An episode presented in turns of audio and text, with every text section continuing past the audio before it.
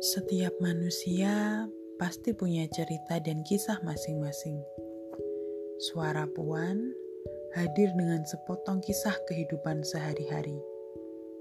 Puan berharap semoga teman-teman Puan yang mendengarkan bisa merasa tertemani dengan kisah-kisah yang dibawakan oleh suara Puan.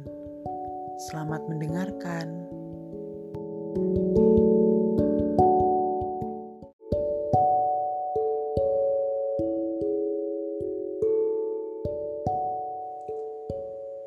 Setelah sekian waktu memaksakan kehendak diri untuk mencoba berlari, mengejar yang tak pasti, akhirnya diakhiri. Banyak hal yang jadi pertimbangan. Salah satunya yang paling vital adalah tujuan.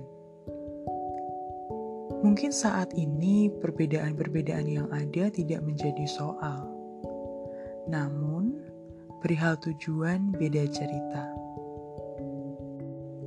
Sangat tidak bijak ketika terlalu memaksakan diri untuk mengingkari. Sangat egois jika salah satu diminta untuk mengalah demi seia sekata. Aku tidak ingin memaksamu mengalah demi kata sepakat.